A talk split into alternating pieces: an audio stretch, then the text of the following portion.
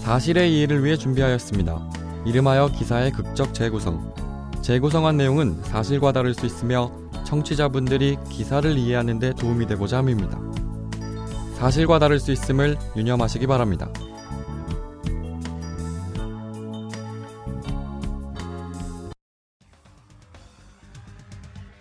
뭐냐 이게?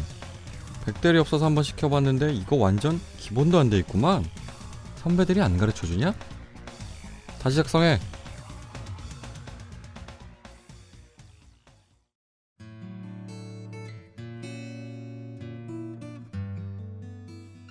특이할 것 없는 나는 또래 친구들처럼 대학을 졸업하기에 급급했다. 졸업 전에 영어 점수며 자격증을 따려고 아둥바둥했다. 봉사 시간을 채우려 부랴부랴 사회복지시설을 찾았고 공모전 입상 기록 한 줄을 위해 잠도 안 자고 매진했었다. 취업 스터디 모임의 친구들과 동생들이 하나 둘씩 빠져나갈 때마다 겉으로 진심 어린 축하를 보냈지만 속은 타들어갔다. 홀로 세상에 남겨진 것 마냥 아무것도 할 수 없던 날도 많았다. 세상은 전쟁터였고 좋은 총과 남을 쓰러뜨릴 만한 능력을 입증하지 않으면 아무도 날 찾아주지 않았다. 그러던 나에게도 기회가 찾아왔다. 인턴직이긴 하지만 회사가 나를 알아봐 주었다. 남들 다 아는 기업이라는 것만으로도 난 충성을 다할 마음이 생겼고 그래야만 했다. 100명의 인턴이 소집되었다. 사열 종대로 서도 25줄. 좋은 평가를 받으면 정규직으로 전환된다는 사령관님의 훈화 말씀. 동기 인턴들의 눈빛이 빛났다. 지금이라도 폭탄 하나 들고 전차로 뛰어들 것 같은 눈빛들. 나의 이름을 불러주고 일을 시켜주는 게 감사했다. 규씨, 이거 복사해와. 저거 영입 1팀 김대리님 가져다 드리고 규씨 이거 1년간 자료거든? 저기 엑셀표 있으니까 오늘까지 기입해줘. 정규직 마크를 단 그들은 우월해 보였고 나에게 동아줄을 내려줄 것 같은 사람들이었다. 그들의 기분을 조금이라도 상하게 한다는 건 상상도 못할 일이었고 나에게 시켜주는 일이라도 있는 게 그들이 나의 존재를 알아가는 게 감사했다. 인턴 기간이 끝나고 100명 중 73명만 살아남았다. 남은 폐잔병은 적성 때문에, 비전 때문에 스스로 포기하게 됐고, 개 중에 몇몇은 더 큰 회사로 날아올라갔다. 나는 살아남은 축에 속했고, 회사는 약속한 대로 정규직 자리를 보장했다.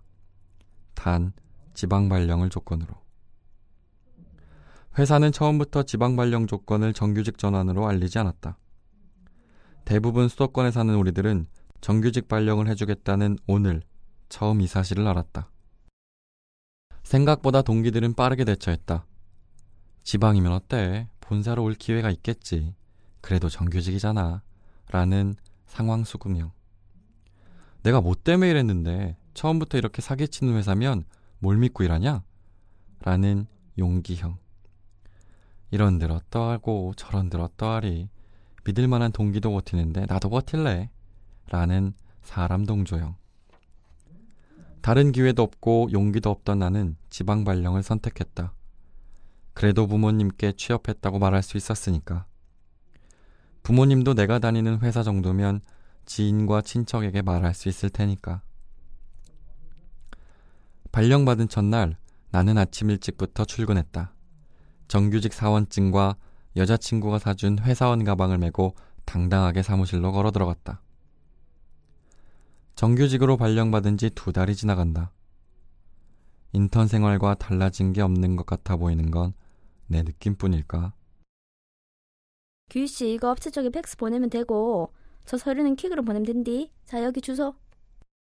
하루 8시간 이상을 회사에서 보냈지만 시간이 지나도 아무것도 할 줄 아는 게 없었고 누구 하나 친절히 가르쳐 주는 사람이 없었다. 늘 이등병처럼 긴장한 상태로 하루를 버텨야 했다. 뭔가를 배우고 있다는 느낌을 받지 못하고 시간만 흐르고 있다고 느낄 무렵 차장님께서 나를 찾으셨다. 규희 씨, 백대리 자리에 없네? 왜 끝나갔나 봐. 이거 업체에 보낼 서류 작성해야 되는데 진짜 간단한 거거든? 한번 해봐.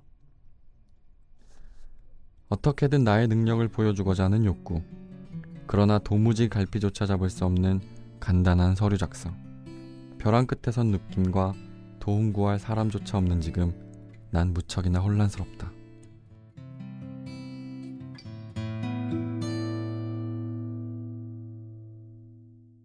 아시아투데이가 취업 포털 인크루트에 의뢰해 인턴 사원부터 직장인 10년 차까지 인턴 신입사원 시절 중 가장 어려웠던 점을 조사했습니다.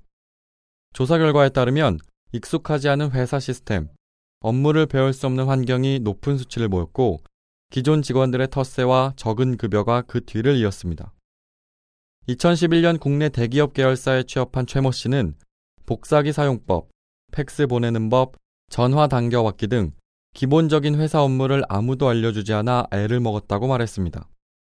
이어 최 씨는 당시 나는 군대 이등병과 다를 바 없었고 8시간 이상을 회사에서 보냈지만 누구도 친절히 가르쳐주는 사람이 없어 늘 긴장 상태였다고 그 당시를 회상했습니다.